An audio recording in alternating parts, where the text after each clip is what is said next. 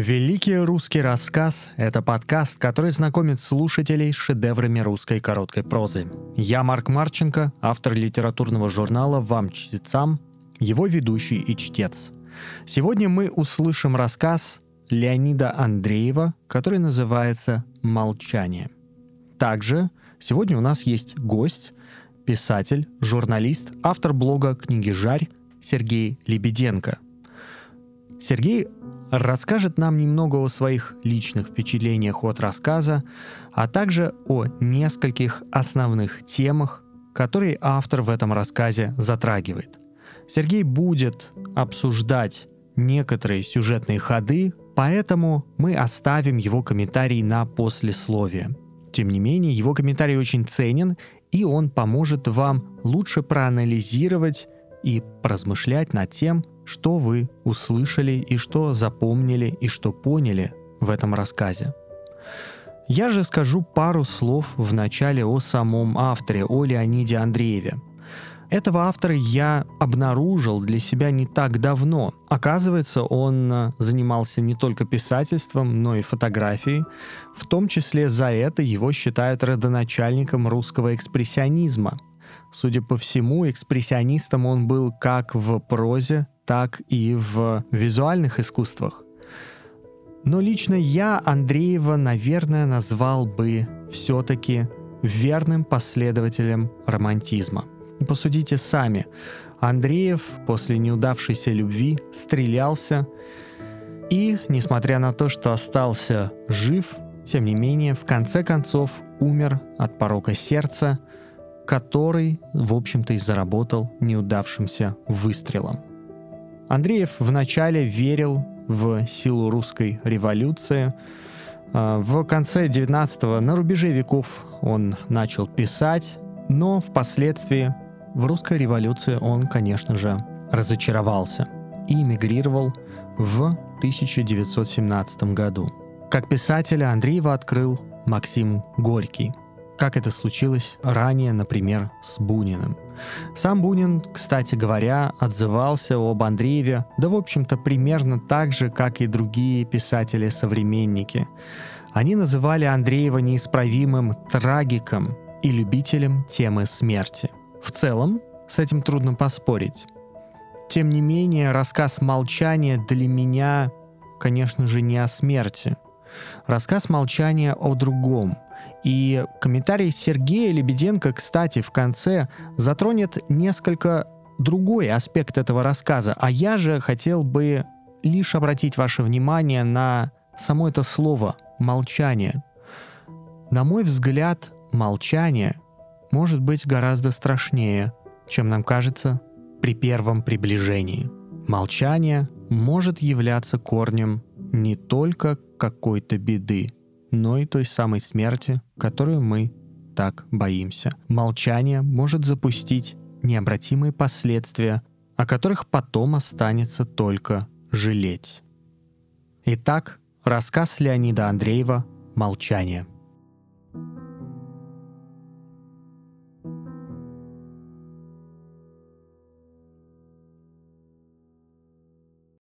Часть первая. В одну лунную майскую ночь, когда пели соловьи, в кабинет к отцу Игнатию вошла его жена. Лицо ее выражало страдание, и маленькая лампочка дрожала в ее руках. Подойдя к мужу, она коснулась его плеча и, всхлипнув, сказала, «Отец, пойдем к Верочке». Не поворачивая головы, отец Игнатий поверх очков из-под лобья взглянул на попадью и смотрел долго и пристально, пока она не махнула свободной рукой и не опустилась на низенький диван. «Какие вы оба с ней безжалостные!» Выговорила она медленно, с сильным ударением на последних слогах, и доброе, пухлое лицо ее исказилось гримасой боли и ожесточения, словно на лице хотела она показать, какие это жестокие люди, муж ее и дочь. Отец Игнатий усмехнулся и встал. Закрыв книгу, он снял очки, положил их в футляр и задумался — Большая черная борода, перевитая серебряными нитями, красивым изгибом легла на его грудь и медленно подымалась при глубоком дыхании. «Ну, пойдем», — сказал он. Ольга Степановна быстро встала и попросила заискивающим, робким голосом.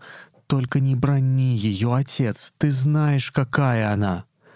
Комната Веры находилась в мезонине, и узенькая деревянная лестница гнулась и стонала под тяжелыми шагами отца Игнатия. Высокий и грузный, он наклонял голову, чтобы не удариться о пол верхнего этажа, и брезгливо морщился, когда белая кофточка жены слегка задевала его лицо. Он знал, что ничего не выйдет из их разговора с Верой. «Чего это вы?» — спросила Вера, поднимая одну обнаженную руку к глазам. Другая рука лежала поверх белого летнего одеяла и почти не отделялась от него, такая она была белая, прозрачная и холодная. «Верочка!» — начала мать, но всхлипнула и умолкла. «Вера!» — сказал отец, стараясь смягчить свой сухой и твердый голос. «Вера, скажи нам, что с тобою?» Вера молчала. «Вера, разве мы, твоя мать и я, не заслуживаем твоего доверия? Разве мы не любим тебя? И разве есть у тебя кто-нибудь ближе нас? Скажи нам о твоем горе, и поверь мне, человеку старому и опытному, тебе будет легче, да и нам. Посмотри на старуху-мать, как она страдает. Верочка, и мне...» Сухой голос дрогнул, точно в нем что-то переломилось. «И мне, думаешь, легко? Как будто не вижу я, что поедает тебя какое-то горе. А какое? Я, твой отец, не знаю его. Разве должно так быть?» Вера молчала. Отец Игнатий с особенной осторожностью провел по своей бороде, словно боялся, что пальцы против воли вопьются в нее, и продолжал. «Против моего желания поехала ты в Петербург. Разве я проклял тебя, ослушницу, или денег тебе не давал? Или скажешь, не ласков был я? Ну, что же ты молчишь? Вот он, Петербург-то твой, Отец Игнатий умолк, и ему представилось что-то большое, гранитное, страшное, полное неведомых опасностей и чуждых, равнодушных людей. И там, одинокая, слабая, была его вера, и там погубили ее. Злая ненависть к страшному и непонятному городу поднялась в душе отца Игнатия, и гнев против дочери, которая молчит, упорно молчит. «Петербург здесь ни при чем», — угрюмо сказала Вера и закрыла глаза. «А со мной ничего. Идите-ка лучше спать. Поздно». «Верочка!» — простонала мать. «Доченька, да откройся ты мне!» «Ах, мама!» — нетерпеливо прервала ее Вера. Отец Игнатий сел на стул и засмеялся. ну так, значит, ничего?» — иронически спросил он. «Отец!» — резко сказала Вера, приподнимаясь на постели. «Ты знаешь, что я люблю тебя и мамочку, но так, скучно мне немножко. Пройдет все это. Право, идите лучше спать, и я спать хочу. А завтра или когда там поговорим». Отец Игнатий порывисто встал, так что стул ударился о стену и взял жену за руку. «Пойдем». «Верочка, пойдем, говорю тебе!» — крикнул отец Игнатий. «Если уж она Бога забыла, так мы-то, что уже мы?» Почти насильно он вывел Ольгу Степановну, и когда они спускались по лестнице, Ольга Степановна, замедляя шаги, говорила злым шепотом. «У, это ты, поп, сделал ее такой. У тебя переняла она эту манеру. Ты ответишь. Ах, я несчастная. И она заплакала, часто моргая глазами, не видя ступенек и так опуская ногу, словно внизу была пропасть, в которую ей хотелось бы упасть. С этого дня отец Игнатий перестал говорить с дочерью, но она словно не замечала этого. По-прежнему она то лежала у себя в комнате, то ходила и часто-часто вытирала ладонями рук глаза, как будто они были у нее засорены. И, сдавленная двумя этими молчащими людьми, сама любившая шутку и смех, попадя робела и терялась, не зная, что говорить и что делать. Иногда Вера выходила гулять. Через неделю после разговора она вышла вечером по обыкновению. Более ее не видали живою, так как она в этот вечер бросилась под поезд, и поезд пополам перерезал ее. Хоронил ее сам отец Игнатий. Жены в церкви не было, так как при известии о смерти Веры ее хватил удар. У нее отнялись ноги, руки и язык и она неподвижно лежала в полутемной комнате, пока рядом с нею на колокольне перезванивали колокола. Она слышала, как вышли все из церкви, как пели против их дома певчие, и старалась поднять руку, чтобы перекреститься, но рука не повиновалась. Хотела сказать «Прощай, Вера», но язык лежал во рту громадный и тяжелый. И поза ее была так спокойна, что если бы кто-нибудь взглянул на нее — то подумал бы, что этот человек отдыхает или спит. Только глаза ее были открыты. В церкви на похоронах было много народу, знакомых отца Игнатия и незнакомых, и все собравшиеся жалели Веру, умершую такую ужасную смертью, и старались в движениях и голосе отца Игнатия найти признаки тяжелого горя — они не любили отца Игнатия за то, что он был в обхождении суров и горд, ненавидел грешников и не прощал их, а сам в то же время завистливый и жадный пользовался всяким случаем, чтобы взять с прихожанина лишнее.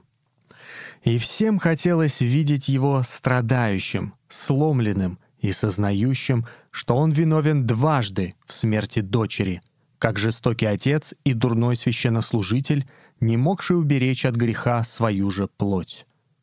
И все пытливо смотрели на него, а он, чувствуя направленные на его спину взгляды, старался выпрямлять эту широкую и крепкую спину и думал не об умершей дочери, а о том, чтобы не уронить себя. «Коляный поп», — сказал, кивая на него столяр Корзенов, которому он не отдал пяти рублей за рамы — Итак, твердый и прямой прошел отец Игнатий до кладбища и такой же вернулся назад. И только у дверей в комнату жены спина его согнулась немного. Но это могло быть и от того, что большинство дверей были низки для его роста. Войдя по свету, он с трудом мог рассмотреть лицо жены, а когда рассмотрел, то удивился, что оно совсем спокойно и на глазах нет слез. И не было в глазах ни гнева, ни горя. Они были немы и молчали тяжело, упорно, как и все тучное бессильное тело, вдавившееся в перину. «Ну что, как ты себя чувствуешь?» — спросил отец Игнатий. Но уста были немы, молчали и глаза. Отец Игнатий положил руку на лоб — он был холодный и влажный, и Ольга Степановна ничем не выразила, что она ощутила прикосновение.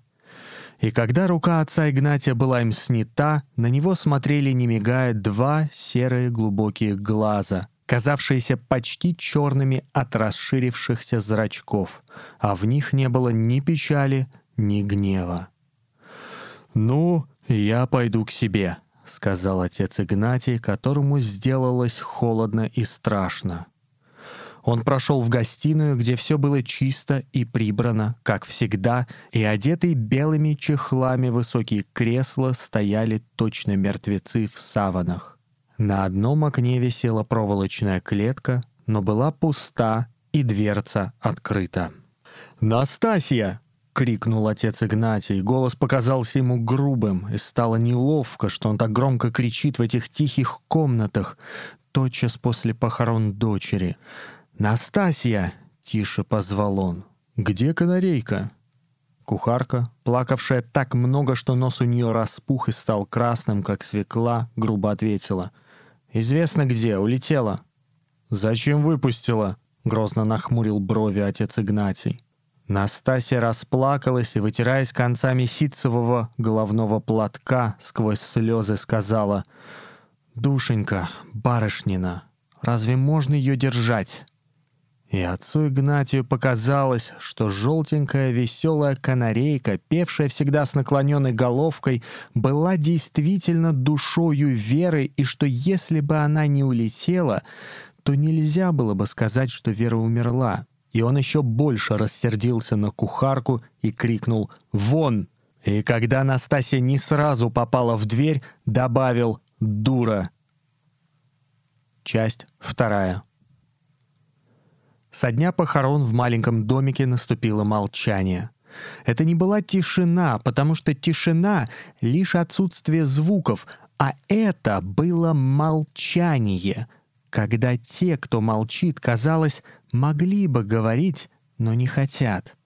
Так думал отец Игнатий, когда входил в комнату жены и встречал упорный взгляд, такой тяжелый, словно весь воздух обращался в свинец и давил на голову и спину — так думал он, рассматривая ноты дочери, в которых запечатлелся ее голос, ее книги и ее портрет, большой, писанный красками, портрет, который она привезла с собою из Петербурга.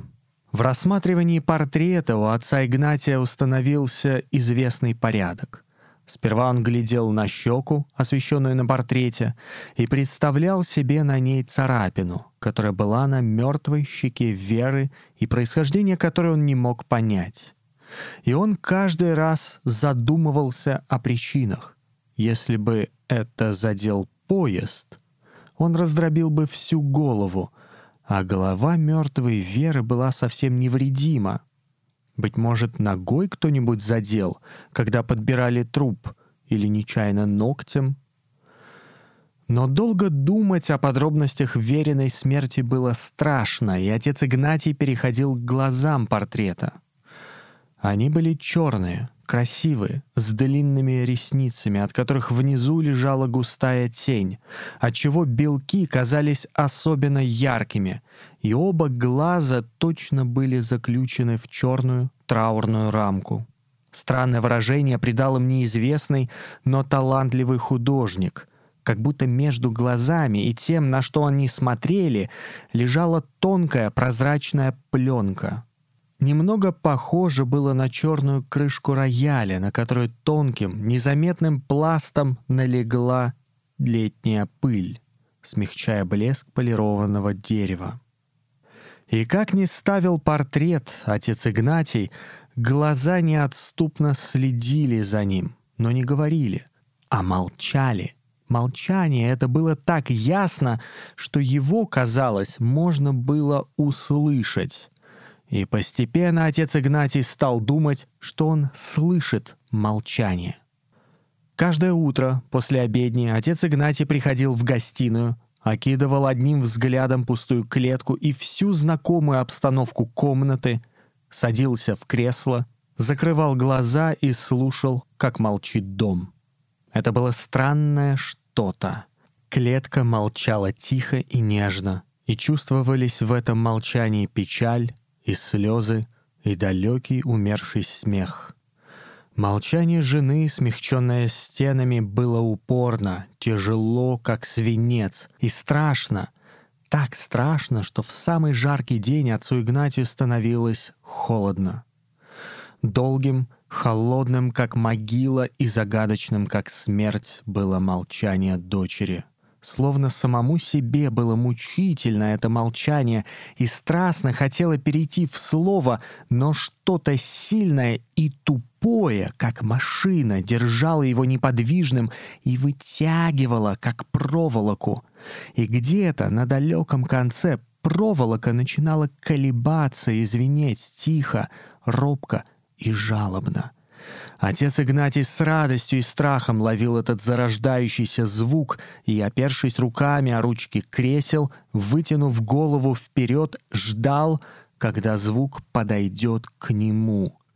Но звук обрывался и умолкал. «Глупости!» — сердито говорил отец Игнатий, поднимался с кресел, все еще прямой и высокий. В окно он видел залитую солнцем площадь, мощенную круглыми ровными камнями, и напротив каменную стену длинного без окон сарая. На углу стоял извозчик, похожий на глиняное изваяние, и непонятно было, зачем он стоит здесь, когда по целым часам не показывалось ни одного прохожего. Часть 3. Вне дома отцу Игнатию приходилось говорить много. С причтом и с прихожанами, при исполнении треб и иногда с знакомыми, где он играл в преферанс. Но когда он возвращался домой, он думал, что весь день молчал. Это происходило от того, что ни с кем из людей отец Игнатий не мог говорить о том главном и самом для него важном, о чем он размышлял каждую ночь. От чего умерла Вера. А отец Игнатий не хотел понять, что теперь этого узнать нельзя, и думал, что узнать еще можно каждую ночь, а они все теперь стали у него бессонными, представлял он себе ту минуту, когда он и попадья в глухую полночь стояли у кровати Веры, и он просил ее «скажи».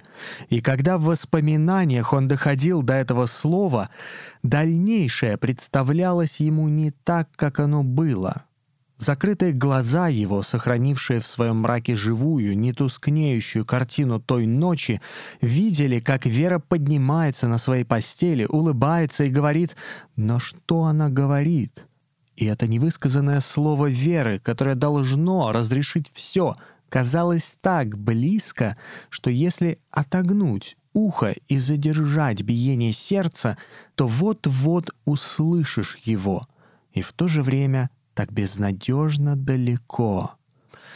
Отец Игнатий вставал с постели, протягивал вперед сложенные руки и, потрясая ими, просил «Вера!» И ответом ему было молчание. Однажды вечером отец Игнатий пришел в комнату Ольги Степановны, у которой он не был уже около недели, сел у ее изголовья и, отвернувшись от упорного тяжелого взгляда, сказал «Мать, я хочу поговорить с тобой о вере. Ты слышишь?» Глаза молчали, и отец Игнатий, возвысив голос, заговорил строго и властно, как он говорил с исповедующимися. «Я знаю, ты мыслишь, что я был причиной веренной смерти. Но подумай, разве я любил ее меньше, чем ты?» «Странно ты рассуждаешь. Я был строг. А разве это мешало ей делать, что она хочет?» Я пренебрег достоинством отца. Я смиренно согнул свою шею, когда она не побоялась моего проклятия и поехала туда. А ты, ты-то не просила ее остаться и не плакала, старая, пока я не велел замолчать. Разве я родил ее такой жестокой? Не твердил я ей о Боге, о смирении, о любви?» А отец Игнатий быстро взглянул в глаза жены и отвернулся. Что я мог сделать с ней, если она не хотела открыть своего горя? Приказывать? Я приказывал. Просить? Я просил. Что же, по-твоему, я должен был стать на колени перед девчонкой плакать, как старая баба? В голове? Откуда я знаю, что у нее в голове? Жестокая, бессердечная дочь. Отец Игнатий ударил кулаком по колену. Любви у нее не было, вот что. Что ж про меня говорить, уж я известно. Тиран! Тебя-то она любила? Тебя-то, которая плакала, да, унижалась? Отец Игнатий беззвучно рассмеялся. «Любила! То-то в утешении тебе и смерть такую выбрала, жестокую, позорную смерть. Умерла на песке, в грязи, как собака, которую ногами в морду тыкают. Голос отца Игнатия зазвучал тихо и хрипло. «Стыдно мне! На улицу выйти стыдно! Из алтаря выйти стыдно! Перед Богом стыдно! Жестокая, недостойная дочь! В гробу проклясть бы тебя!» Когда отец Игнатий взглянул на жену, она была без чувств и пришла в себя только через несколько часов. И когда пришла, глаза ее молчали, и нельзя было понять, помнит она, что говорил ей отец Игнатий, или нет. В ту же ночь, это была июльская лунная ночь, тихая, теплая и беззвучная, отец Игнатий на цыпочках, чтобы не услыхали жена и сиделка, поднялся по лестнице и вошел в комнату Веры. Окно в мезонине не открывалось с самой смерти Веры, и воздух был сухой и жаркий, с легким запахом гари от накалившейся за день железной крыши. Чем-то нежилым и заброшенным веяло от помещения, в котором так давно отсутствовал человек, и где дерево стен, мебель и другие предметы издавали тонкий запах непрерывного тления. Лунный свет яркой полосой падал на окно и на пол, и отраженный от белых, тщательно вымытых досок сумеречным полусветом озарял углы, и белая чистая кровать с двумя подушками большой и маленькой, казалась призрачной и воздушной. Отец Игнатий открыл окно, и в комнату широкой струей полился свежий воздух, пахнущий пылью, недалекой рекой и цветущей липой. Еле слышное донеслось хоровое пение. Вероятно, катались на лодках и пели. Неслышно ступая босыми ногами, похожий на белый призрак, Отец Игнатий подошел к пустой кровати, подогнул колени и упал лицом вниз на подушке, обняв их, туда, где должно было находиться верено лицо. Он долго лежал так. Песня стала громче и потом умолкла, а он все лежал, и длинные черные волосы рассыпались по плечам и постели — Луна передвинулась, и в комнате стало темнее, когда отец Игнатий поднял голову и зашептал, вкладывая в голос всю силу долго сдерживаемой и долго несознаваемой любви и вслушиваясь в свои слова так, как будто слушал не он, а Вера. «Дочь моя Вера, ты понимаешь, что это значит, дочь?» Доченька, сердце мое и кровь моя, и жизнь моя, твой старый, старенький отец, уже седой, уже слабый. Плечи отца Игнатия задрожали, и вся грузная фигура заколыхалась. Подавляя дрожь, отец Игнатий шептал нежно, как маленькому ребенку. «Старенький отец просит тебя. Нет, Верочка умоляет, он плачет. Он никогда не плакал. Твое горе, деточка, твои страдания, они и мои, больше, чем мои. Отец Игнатий покачал головой. «Больше, Верочка, ну что мне, старому, смерть, а ты? Ведь если бы ты знала, какая ты нежная, слабая и робкая, помнишь, как ты поколола пальчик, и кровь капнула, а ты заплакала? Деточка моя, и ты ведь меня любишь, сильно любишь, я знаю. Каждое утро ты целуешь мою руку. Скажи, скажи, о чем тоскует твоя головка? Я вот этими руками я удушу твое горе. Они еще сильны, Вера, эти руки. Волосы отца Игнатия встряхнулись. «Скажи!» Отец Игнатий впился глазами в стену и протянул руки. «Скажи!» В комнате было тихо, из глубокой дали пронесся продолжительный и прерывистый свисток паровоза.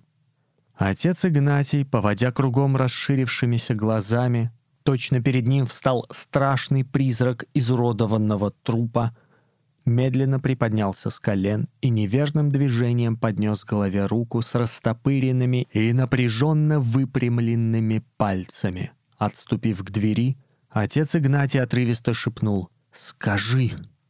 И ответом ему было молчание. Часть четвертая. На другой день, после раннего и одинокого обеда, отец Игнатий пошел на кладбище, в первый раз после смерти дочери.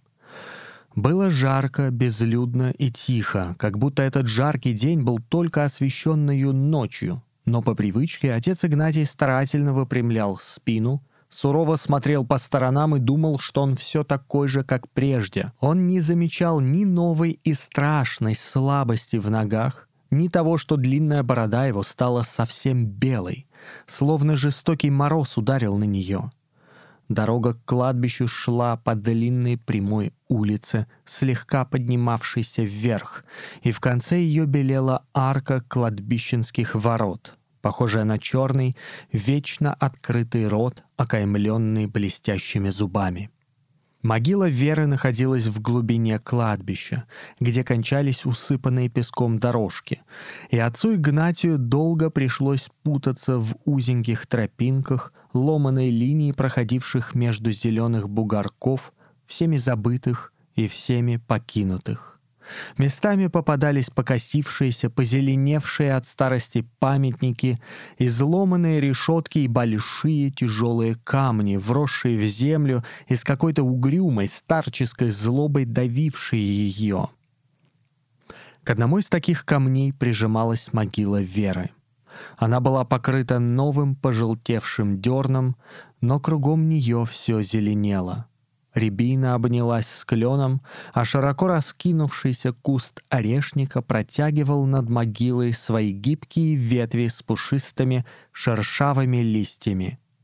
Усевшись на соседнюю могилу и передохнув, отец Игнатий оглянулся кругом, бросил взгляд на безоблачное пустынное небо, где в полной неподвижности висел раскаленный солнечный диск, и тут только ощутил ту глубокую, ни с чем не сравнимую тишину, которая царит на кладбищах, когда нет ветра и не шумит омертвевшая листва.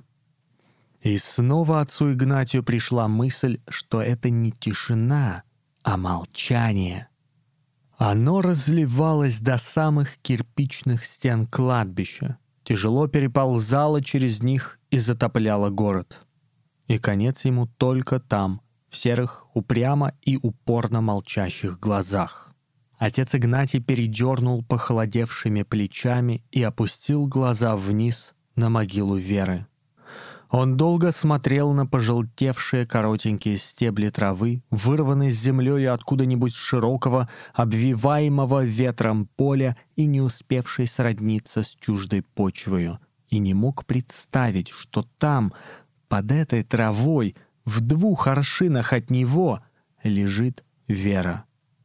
И эта близость казалась непостижимою и вносила в душу смущение и странную тревогу. Та, о которой отец Игнатий привык думать, как о навеки исчезнувшей в темных глубинах бесконечного, была здесь, возле, и трудно было понять, что ее все-таки нет и никогда не будет — и отцу Игнатию чудилось, что если он скажет какое-то слово, которое он почти ощущал на своих устах, или сделает какое-то движение, вера выйдет из могилы и встанет, такая же высокая, красивая, какой была.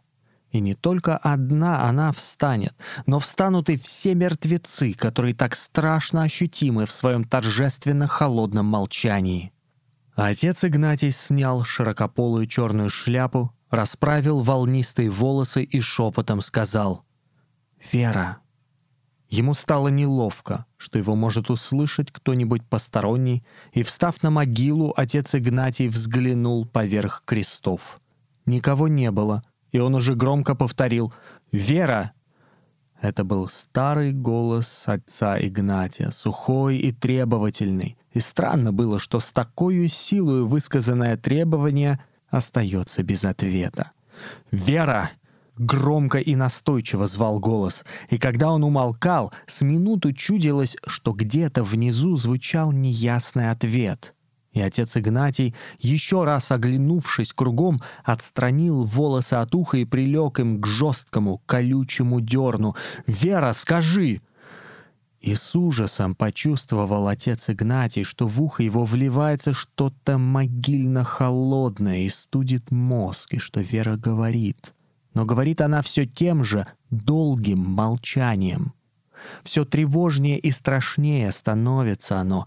И когда отец Игнатий с усилием отдирает от земли голову, бледную, как у мертвеца, ему кажется, что весь воздух дрожит и трепещет от гулкого молчания. Словно на этом страшном море поднялась дикая буря. Молчание душит его — оно ледяными волнами перекатывается через его голову и шевелит волосы. Оно разбивается о его грудь, стонущую под ударами. Дрожа всем телом, бросая по сторонам острые и внезапные взгляды, отец Игнатий медленно поднимается и долгим, мучительным усилием старается выпрямить спину и придать гордую осанку дрожащему телу. И это удается ему. С намеренной медлительностью отец Игнатий отряхивает колени, надевает шляпу, трижды крестит могилу и идет ровную, твердую поступью, но не узнает знакомого кладбища и теряет дорогу. «Заблудился!» — усмехает отец Игнатий и останавливается на разветвлении тропинок. Но стоит одну секунду и, не думая, сворачивает налево, потому что ждать и стоять нельзя. Молчание гонит.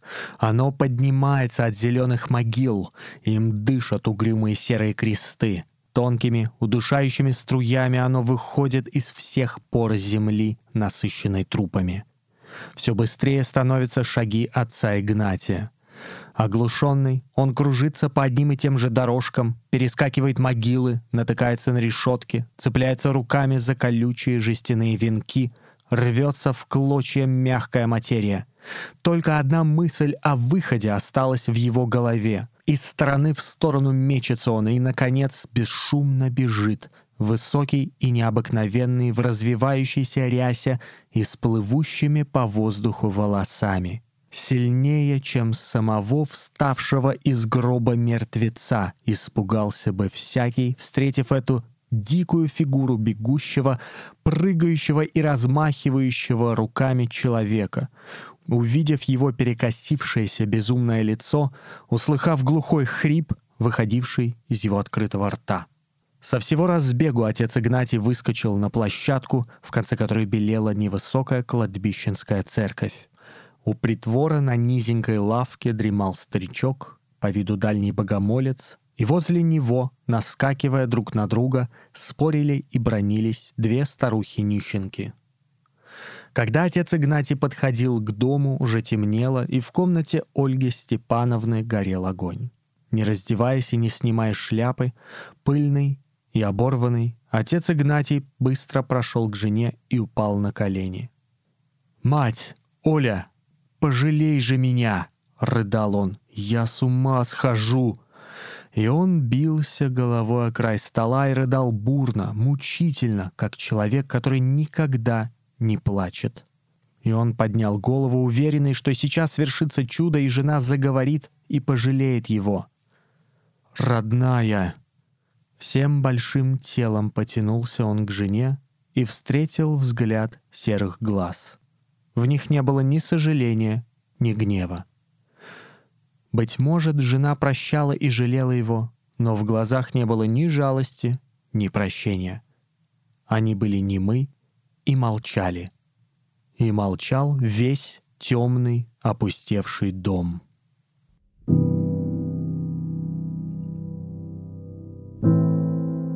Это был рассказ Леонида Андреева «Молчание». Сейчас же я предлагаю послушать послесловие от моего коллеги, писателя, журналиста, автора блога книги «Жарь» Сергея Лебеденко. Ему слово – Рассказ «Молчание» был опубликован в 12 номере журнала «Для всех» в 1900 году. Любопытно, что сам Андреев был не очень высокого мнения о том, какой текст у него получился, и много советовался со старшими товарищами, с Максимом Горьким и а, Львом Толстым. А, при этом сам рассказ основан на реальных событиях. Он основан на гибели дочери орловского священника Андрея Казанского – дочь отца Андрея покончила с собой, точно так же, как погибает Вера в рассказе. Она бросилась под поезд. И э, об этом случае много говорили в губернии э, и обсуждали именно в том ключе, что дома были довольно строгие порядки, и девушка просто могла их не выдержать. Для самого Андреева, видимо, это был такой знаковый случай, потому что отец Андрей Казанский, тот самый, э, отец э, погибшей девочки, он много лет служил в церкви Михаила Архангела Успенской церкви. А, в этой церкви а, венчались родители Леонида Андреева, и там же его крестили. Так что Андреев чувствовал, видимо, некую сопричастность к э, произошедшему, и поэтому решил из этого сочинить рассказ. Но, как известно, одного реального события мало, чтобы написать хороший рассказ. Нужно еще и облечь его в некую форму. И Андреев это делает. Собственно, как э, пишет Джордж Сондерс в книге «Купание в пруду под дождем», у любого рассказа есть некий алгоритм, который задается автором и самим текстом. И в рассказе «Молчание» этот алгоритм есть. Этот алгоритм заключается в том, что у нас есть центральная фигура священника, который ведет двойную жизнь. В приходе и на публике он делает вид, что он достаточно открытый, да, что он человек доброго нрава, что он помогает бедным там и так далее, и так далее. Вот. При этом в семье, в общем-то, нет ощущения, что дома он какое-либо внимание уделяет домочадцам. И это тем более становится понятно уже после того, как его дочь Вера, она а, погибает под поездом, и дом, как мы видим, становится тихим. Но это, казалось бы, у любого человека, который сохраняет хотя бы долю некой рефлексии или самокритики, такое событие вызвало бы ну, вопрос к тому, а почему так случилось, да? Сама Вера пребывала, ну, очевидно, в депрессии, но отказывалась говорить, что с ней случилось. Она вернулась из Петербурга, мы это знаем, и с ней там что-то произошло, но тут можно, конечно, догадаться, что там произошло, в общем-то, по э, неким намекам, которые нам оставляет автор, но в том и дело, что то, что произошло с Верой, здесь нам не очень важно. Важно то, что она не считала себя в безопасности делиться произошедшим с ней дома потому что дом для нее не был безопасным местом. И дальше мы понимаем, почему, да? Когда Вера погибает, когда улетает ее канарейка, такое вот признаменование того, что в этом доме священника все не очень по-христиански, прямо скажем.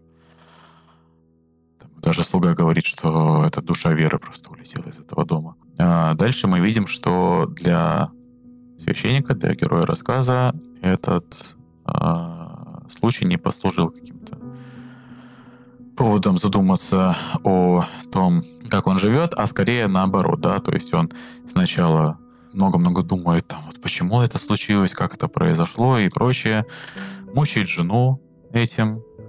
Любопытно, что когда он приходит к жене, чтобы поговорить о смерти дочери, жену разобрала болезнь, и она тоже не имеет, и потом погружается в то самое мрачное молчание, которое мучает главного героя, она ничего ему не говорит, но при этом он начинает изводить из себя и ее бесконечными криками, что он здесь ни при чем.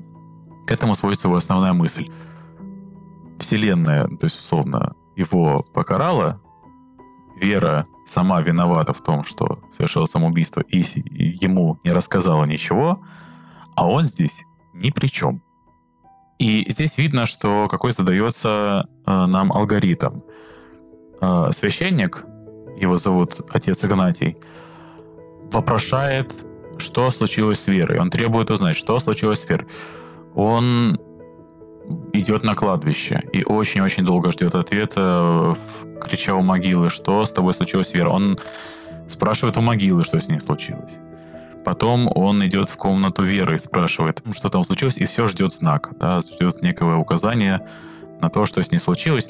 Но мы понимаем, что его не столько интересует, что с ней случилось, сколько он как бы хочет услышать, что ну, он здесь ни при чем, да, что он ни в чем не виноват, что его вины вот в гибели дочери никакой нету. Это то, что он хочет услышать на самом деле.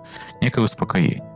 Но мы понимаем, что никакого успокоения он не услышит, и дом отвечает ему молчанием. Тем самым молчанием, потому что, естественно, он виноват, да, своим невниманием, своей высокомерием, своей эгоистичностью и прочим. И здесь этот алгоритм нам задает интересный момент. Как мы знаем из христианской литературы, чудо может появляться, когда истово верующий человек э, верит, что оно произойдет. Да? И здесь нам задают такой вот э, сюжет о чуде, как бы, с одной стороны, что священник приходит на могилу погибшей дочери. Кстати, здесь, возможно, важно, что Вера похоронена на общем кладбище. То есть как бы в глубине, но все равно в общем кладбище. Хотя самоубийство — это смертный грех, и, в общем-то, по православному канону, скорее всего, на церковном общем кладбище она похоронена быть не должна. Но тем не менее. И, казалось бы, здесь должно произойти некое чудо. То есть появляется вера, говорит, что да, отец, все нормально, ничего не будет. Но вот в том-то и дело, что чудо не происходит. И раз за разом отец Игнатий повторяет свои восклицания, и чудо не происходит. И, в общем, мы понимаем, что его и не произойдет. И дальше единственное, что ему остается, это идти еще раз пожаловаться на свою несчастную судьбу э, жене. Вот он приходит к э, жене Ольге, говорит, что пожалей меня, но Ольга умерла от, судя по всему, от сердечного приступа или от удара потому что не выдержала причитаний отца Игнатия, мучений. Может быть, он э, вообще не заботился о ней в эти дни, потому что все, о чем он мог думать, это э, свой такой комплекс вины. И Э, то, как, как бы ему себя больше пожалеть. То есть мы в рассказе не встречаем того, что он вообще задумался, что его там жена как бы лежит, э, не может встать с постели, и ей нужно как-то вообще-то помогать. Он продолжает кричать, что я с ума схожу, пожалуйста, пожалей меня, но дом продолжает молчать. На этом заканчивается этот страшный рассказ, и это продолжение такого толстовского сюжета о человеке, который эгоистичный, высокомерный и так далее. Но если у Толстого такие люди довольно часто так получается. Они все-таки преображаются, они в конце концов понимают, что нужно больше заботиться о других, что есть нек, некий высший смысл, ради которого необходимо жить, помогать другим и прочее. Здесь этого не происходит. ирония, конечно, в том, что это речь про священника. Опять же, здесь имеет смысл провести аналогию с рассказом «Архиерей» Чехова, где как раз священник такую веру обретает. А здесь такого не получается. И это довольно сильно отражает взгляды Леонида Андреева, который уже довольно критично смотрит на российские реалии. Впоследствии он поддержит русскую революцию, и в 1906 году он вообще покинет страну вместе со своей семьей. Ну и понятно, что э, такой критический взгляд, он был характерен для писателей э, Андреевского круга, и, э, собственно, поэтому э, Толстой, известный критик церкви, и Максим Горький этот рассказ высоко ценили. Можно сказать, что это рассказ о том, как человек настолько ослеп в своей любви к себе, что не может смотреть по сторонам, настолько преисполнился если говорить языком мемов, что э, он не способен задуматься о том, что вообще-то вопрос надо задавать не окружению, а самому себе. И то, что удается мастерски Андрееву, это сделать отца Игнатия одновременно и персонажем довольно несимпатичным, одновременно заслуживающим жалости. Потому что, ну, в конце концов, кто из нас не совершал ошибок, кто из нас по зоопарке мог забыть о том, что мы можем обидеть близкого человека и потом долго себя за это корить. Вот этот алгоритм с э, покаянием, который не приносит ответа, делает этот рассказ таким сильным, делает этот рассказ таким безжалостным, таким страшным и одновременно заставляет двойственно смотреть на главного героя и превращает этот текст не в такую евангельскую отповедь, а в действительно вопрос о том, как переживается потеря и о чем стоит размыслить, если потеря случается, и, возможно, нужно обратить внимание на тех, кто находится рядом, а не только на свои собственные потребности, не только на свою собственную боль. Спасибо еще раз писателю, журналисту, автору блога «Книги Жарь» Сергею Лебеденко за это послесловие. А вы слушали рассказ «Молчание» Леонида Андреева – это был восьмой выпуск подкаста «Великий русский рассказ», посвященный лучшей короткой русской прозе XIX и начала XX века, легендарным произведениям, которые по сравнению с русскими романами получают незаслуженно мало внимания. Если вам понравился рассказ и этот выпуск, не забудьте подписаться, чтобы не пропустить следующий выпуск, который будет уже через несколько дней. А также рассмотрите возможность оставить оценку и комментарий в том приложении, в котором вы его слушали.